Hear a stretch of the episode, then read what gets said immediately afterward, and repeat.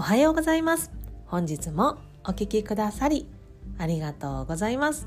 ウェルビーイングと強みを味方に幸せを作るをコンセプトに活動しております。女性専門ウェルビーライフコーチの公認心理師神戸敦子です。私自身3児の母として日々育児にパートナーシップに人間関係に奮闘しております。こちらの番組はいつも自分を後回しにして誰かのために頑張る女性。そんなあなたにお届けしたくて月曜日から土曜日まで毎日お送りしております。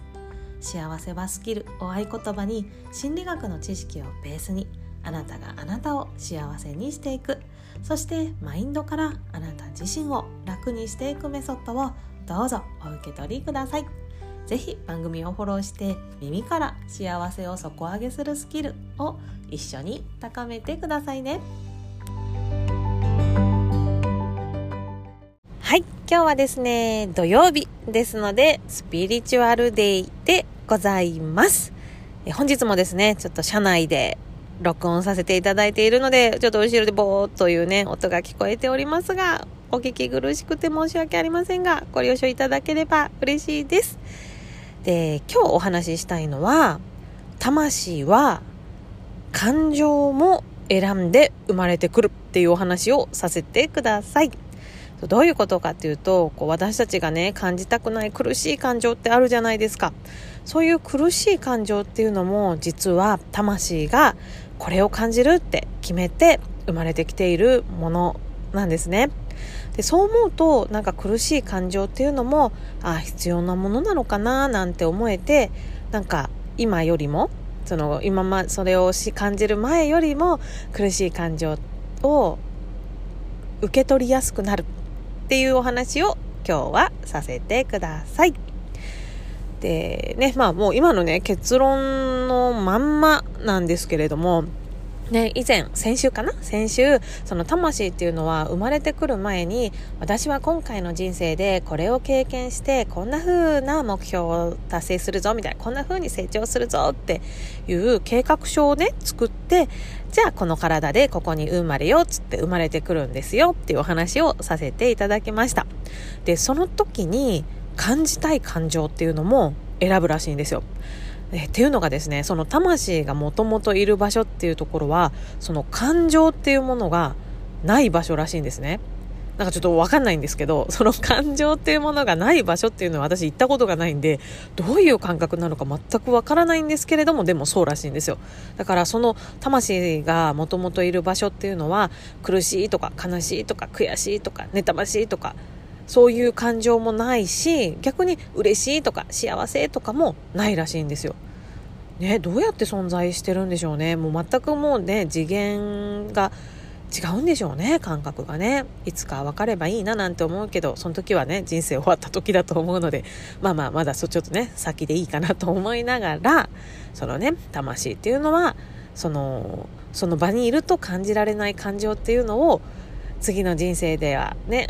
これを体験するんだっつっていやこの苦しいってどういう感情なのかなよしこれ選ぼうみたいな感じでなんかカタログとかがあるのかな わかんないけどその中からこの漢字を選ぶあ感じるって選んでくるんだそうです。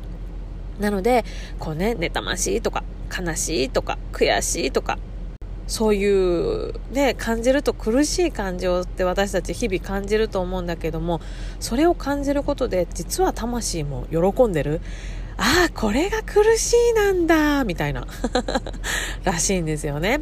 で、その苦しいっていうのを感じて、じゃあそれをどう乗り越えるかっていうのを、いろいろね、試行錯誤して、こう、いろいろ取り組んでいく、成長していくことで、魂自身が、よし、この人生でこれ達成するぞっていうふうに決めてきたゴールに近づいていくことができるらしいんですね。そう思うと、その苦しいっていう感情とか、妬ましいっていう感情とか、ね、嫉妬とか、あと何がありますかね、嫌悪感とか、あとは罪悪感とかね、いろんな感情があると思うんだけども、そういう感情にも意味があって、なんなら、ああ、今喜んでるんだろうな、魂はって思ったりとか、ああ、これを感じることで魂はたどり着きたいのゴールがあるんだなと思ったらあじゃあまあこの感情にも意味があるのかと思うとなんかただね胃が苦しい苦しい嫌だ嫌だ見たくない見たくない蓋しちゃえじゃなくなる？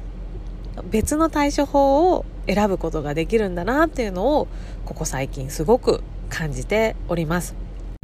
なんか物事って意味を与えるとっていうか意味が分かるとそこに意味を感じられるとこうね消化されやすくなるんですよね。そうね物事っていうのは意味が与えられるとかそこに意味があることが分かればこう勝利ができやすくなる。なんでなんでなんででなくてああこれってそういうことなんだねって意味が分かることで納得することができるようになるからなんですね。なので、こう、自分が感じてる苦しい思いとか、ね、感じたくないネガティブな思いっていうのにも、あ、これは魂が感じたいと思ったから、ここに今出てきたんだとか、あ、今魂はこれを感じて成長できたことをきっと喜んでるんだろうなとか、あ、魂はこの感情を使ってどう成長したいと思って、えー、この世界に来たんだろうとかね、そういうふうに考えることで、そのネガティブな感情にもう一瞬で蓋をしてね、ね見ないようにしてもう無視するっていう方な取り扱い方をしにくくなるんですよね。で、そうすると、そのネガティブな感情というのも消化されやすくなって、それこそね、成長の糧になっていくわけです。こんな風なね、考え方をすると、もう世の中のいろんなことも、まあもちろんいいことはもちろんなんだけど、悪いことにも全て意味があるっていう風に思えるようになって、なんかね、人生にも意味が見出せるし、こう毎日がただのね、苦しいだけの積み重ねではない。全てどこか自分がもともと生まれてくる時にこうなりたいって持ってた大きな大きなビジョンを達成するために必要なことなんだって思ったらなんかね乗り越える力が湧いてくるっていうのを私実感しております。どうでしょう？ねまあ今日もねめちゃめちゃスピリチュアル ですし、まあ、魂魂言ってますけれどもねあの何かあなたの心に響いていれば嬉しいです。あ、で、私一つですね、この魂って何なのかっていう話を先日私のそのお師匠さんにあのご相談して教えていただいたので、それを最後に一つ紹介させてくださいね。なんかもしかしたら先に言っとった方がよかったかもだけど、私が感じている、私がこの場で言っている魂っていうのは、私のもう奥の奥の奥にある、もう本当に純粋な自分なんですね。なんかうまく言えないんだけども、こうするべきとか、ああするべきとか、こうした方がいいよねとか、そういうのは全くない。もうそういうのを全然もう持っていない。もう綺麗な綺麗な、ただ純粋な、私はこの人生でこうやって生まれたいっていう、その、自分が生まれてくる時に書いた設計図のことを覚えている部分なんとなく私の中ではもうちっちゃいちっちゃい可愛い子供とかなんかまだあの中高生ぐらいの女の子のイメージなんですけど、まあ、それは人それぞれねちょっとイメージすると違うものがあると思うんだけどそこにね私こういう人生を選びたくて歩みたくてこのあなたの体を選んで私のね今の体を選んでこの世に来たんですよっていう部分を覚えている部分覚えているものそれが魂だっていう前提で今日のお話はさせていただきました。実はね、なんかいろいろ本を読んだり YouTube を見たりとかしていると、もうちょっとね、もっと大きな存在のことを魂って言ってらっしゃる方もいるので、ちょっと混乱される方もいるかなと思います。それはね、いつかまた別の機会にもっと私がうまく説明ができるようになった時にそのねもっと大きな魂と私が今言ってる魂の関係あと実はそこの間にあるハイヤーセルフの話もしたいと思うんですけれども今日は私の中にあるそしてあなたの中にもいるその魂の設計図のことをもう覚えていてこのこんな風に進んでいくんだよこんな風に私この人生歩むって決めたんだっていうのを覚えている部分を魂さんということでね 紹介させていただきましたちょっとね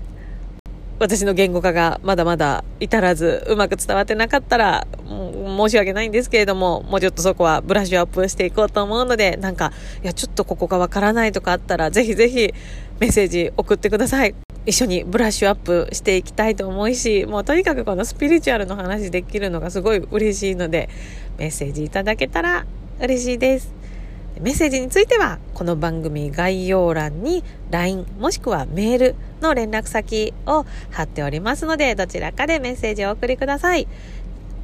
LINE にご登録いただいた方は30分の無料オンラインセッションも今ならプレゼントしておりますので、ぜひぜひそちらもご活用くださいね。あなたのお声を聞けること楽しみにしております。ということで本日は魂は感じたい感情も選んで生まれてくる。その苦しい感情も魂が選んだものというお話をさせていただきました。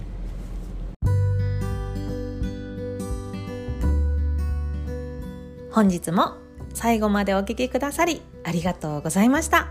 このポッドキャストがあなたの毎日のお役に立てているようであれば、フォローやレビュー、または評価の星マークをポチッと押して多くの女性にこの番組が届くようお力添えいただけたらとっても嬉しいです。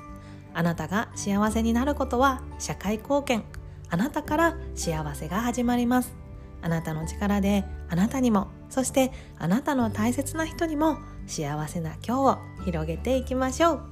ではではまた月曜日の放送でお耳にかかりましょう。ブルームオアシスの神戸敦子でした。